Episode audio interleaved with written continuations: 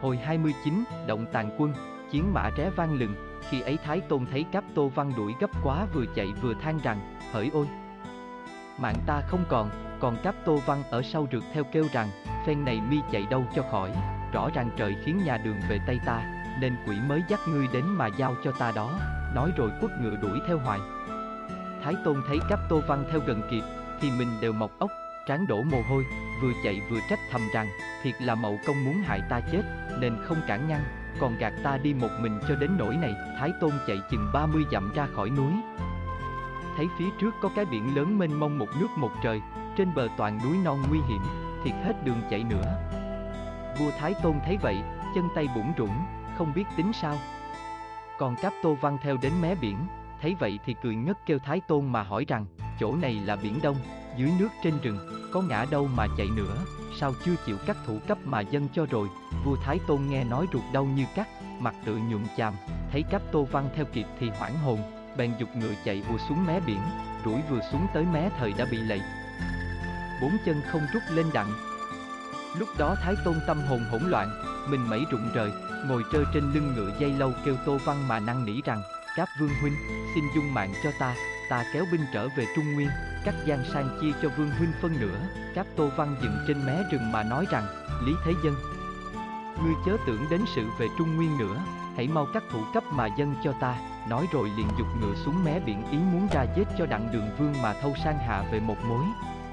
Chẳng dè ra nửa chừng bèn dừng ngựa lại mà nghĩ rằng, nếu ta ra đó ắt cũng bị lầy. Chi bằng ở đây làm bức biểu và tả hành biểu đầu trước, rồi gạt y lên mà giết cũng chẳng muộn. Nghĩ rồi kêu Thái Tôn mà nạt rằng, Lý Thế Dân, sao chưa chịu dân thủ cấp, còn đợi ta ra sức nữa chăng? Vua Thái Tôn nói, Cáp Vương Huynh ôi!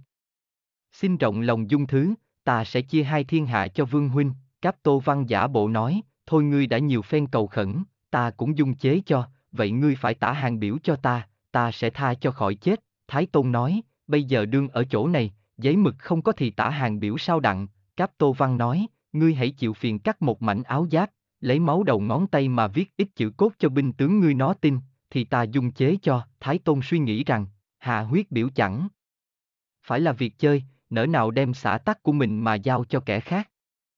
Còn đang suy nghĩ thì Cáp Tô Văn đã hét lớn lên rằng, ngươi còn dục giặc muốn cho ta bắn tên xuống hay sao? Thái Tôn nghe Tô Văn nói gắt, liền ép bụng cắt một mảnh giáp, và cắn đầu ngón tay máu nhỏ rồng rồng, nghĩ đến lại đau lòng, bèn ngước mặt lên trời mà than rằng, nếu ai cứu đặng đường thiên tử, xin đem thiên hạ chia phân nữa. Cáp Tô Văn nghe Thái Tôn kêu cứu thì cười ngất mà rằng, chỗ này là tuyệt địa rồi, ngươi kêu cũng vô ích.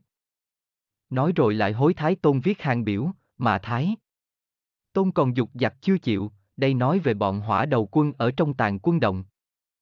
Bữa đó tám người kia đều lên mãn quân sơn săn bắn, có một mình nhân quý đương ở trong động nấu cơm. Bỗng nghe con ngựa tuyết hoa tôn la hí vang lừng, nhân quý bước ra nạt ít tiếng, con tuyết hoa tôn thấy chủ ra thì miệng càng la hí, và bốn chân nhún nhảy làm một cách dị thường. Nhân quý nạt cũng không nín, đánh cũng không thôi, thì nghĩ rằng, con ngựa này từ khi về với ta, ở tại đây hơn hai tháng chưa có cởi lần nào, có khi bữa nay muốn cho mình cởi đó chăng? Nghĩ rồi bèn trở vào nai nịt, đem yên ra đóng thì thấy con ngựa đứng yên không nhảy nhót nữa. Nhân quý mừng rỡ, bèn sách phương thiên hỏa kích nhảy lên, ra đến cửa động, ngựa chạy bay trên ngọn cỏ, gò cương thế nào cũng không đặng. Nhân quý lúc đó thất kinh nghĩ rằng, có khi mạng ta đã hết, nên khiến nó chẳng tùy mình, khi con ngựa ấy chạy khỏi mười cụm núi, đến một hòn núi đá lớn thì dừng lại. Nhân quý mới an lòng. Xảy nghe tiếng người nói, nếu ai cứu đặng đường thiên tử, xin đem thiên hạ chia phân nữa. Nhân quý nghe nói ngó xuống thấy một người bị lầy dưới mé biển, đầu đội mão cửu long, mình mặc huỳnh mãn bao. Còn trên bờ có một tướng mặt xanh. Râu đỏ, tay xách xích đồng đao, đương ngồi trên ngựa mà chỉ trỏ.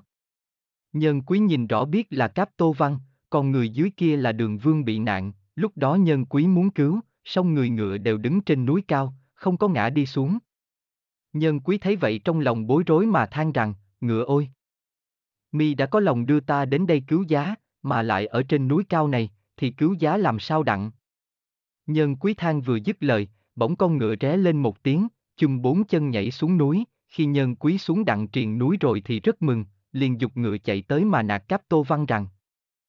Ngươi chớ hung hăng mà làm cho chúa ta kinh hãi, nhân quý dây lại vua Thái Tôn mà rằng, xin bệ hạ an tâm, đã có tiểu thần là tiết nhân quý đến cứu giá, khi Thái Tôn thấy một vị tiểu tướng mặc bạch bào bạch giáp, liền nhớ chuyện chim bao khi trước thì phấn khởi kêu nhân quý mà nói rằng, xin tiểu vương huynh cứu trẫm, ân ấy rất trọng, còn Cáp Tô Văn ngó thấy tiết nhân quý thì hoảng kinh nói lớn rằng, tiết mang tử.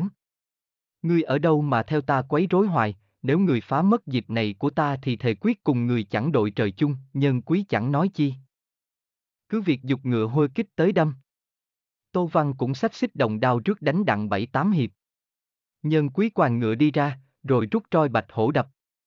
Tô Văn thổ huyết ông cổ ngựa chạy dài, tiếc nhân quý không đuổi, liền quay ngựa trở xuống biển làm lễ mà thưa rằng, tiểu thần đến chậm khiến bệ hạ chịu sự kinh khủng, xin dung thứ cho, tâu rồi xuống ngựa lội ra đem vua đường và ngựa lên. Vua Thái Tôn hỏi rằng, chẳng hay tiểu vương huynh ở đâu, sao lại biết ta có nạn mà đến cứu, nhân quý tâu, việc đó dài lắm, xin bệ hạ cho thần về đến thành, sẽ thuật mới hết. Còn hôm nay nhân sao bệ hạ đi đâu có một mình mà không có ai bảo giá, vua Thái Tôn nghe nhân quý hỏi, liền đem chuyện từ mậu công nói trước thuật lại cho nhân quý nghe và nói rằng Ta chẳng dè gặp cáp tô văn làm bức, nếu chẳng gặp tiểu vương huynh cứu giá chắc tánh mạng ta chẳng còn, vậy để về trào, trẫm sẽ phong thưởng cho tiểu vương huynh, nhân quý tạ ơn. Rồi đó chú tôi cùng lên ngựa trở về thành Việt Hổ, đi đến chỗ ngã ba, chợt thấy một đạo binh ở nẻo đường bên tả mới kéo qua, cờ hiệu đề hai chữ đại đường.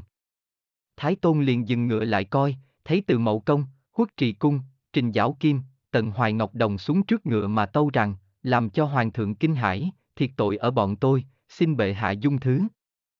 Thái Tôn nói, tiên sanh gạt trẫm thiếu chút nữa về chính suối, mậu công tâu, có như vậy mới gặp hiền thần, Thái Tôn nói, may nhờ tiểu vương huynh tới sớm, nếu không có giây phút nữa là đã giao huyết biểu cho cáp tô văn rồi, còn đâu chú tôi mà gặp nữa, mậu công tâu, xin hoàng thượng nhiêu dung, vì tôi đoán âm dương chắc chắn, mới dám để bệ hạ đi lạc đường, gặp cáp tô văn thì mới gặp hiền thần xuất hiện mà bảo giá, đó là ứng như điềm chim bao của bệ hạ năm xưa. Thái Tôn nghe. Mậu công tâu phân biệt rõ ràng, cũng nguôi giận. Rồi đó chú tôi đồng trở về thành. Khi về đến nơi, vào thẳng ngân loan điện, có quan chiêu bái. Nhân quý ra quỳ lạy tâu rằng, hạ thần có nhiều việc oan khúc, xin tâu cho thánh thượng ngự tường. Vua Thái Tôn nói, tiểu vương huynh có việc chi oan ức, hãy tâu cho trẫm nghe, tiết nhân quý liền tâu từ hồi xuất thân, đầu quân mấy lượt, lập bao công trạng, và sĩ quý ẩn mạo làm sao, tâu hết một lượt. Vua Thái Tôn nghe xong nổi giận vỗ án la hét ông sầm, rồi lại đọc chuyện chim bao cho nhân quý nghe.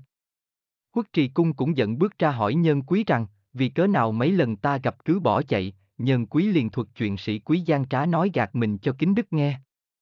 Kính đức nghe hết đầu đuôi, thì càng giận lung, liền lấy lệnh tiễn trao cho hai vị công tử là Bửu Lâm và Bửu Khánh ra hát phong quan mà nã tróc cha con trương sĩ quý.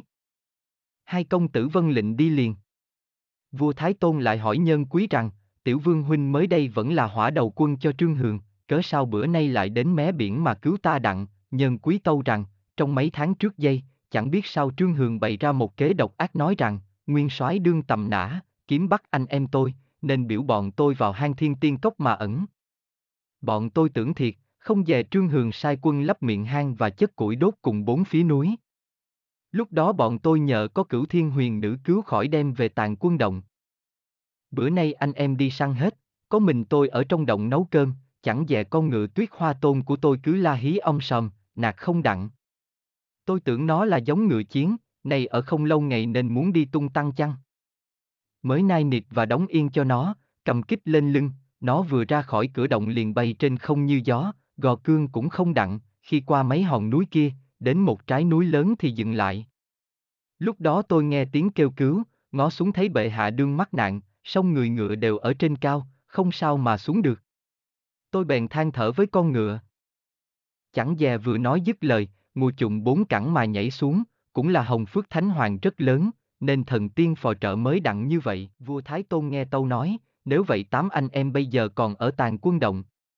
Vậy để trẫm sai người đi rước về mà phong thưởng quan chức, từ mậu công tâu rằng, tàn quân động là cảnh tiên, người phàm biết đâu mà kiếm, xin chậm một hai ngày, tám tướng sẽ xuống thành ý kiến, vua Thái Tôn nghe tâu cũng an lòng, liền truyền dọn yến đãi nhân quý,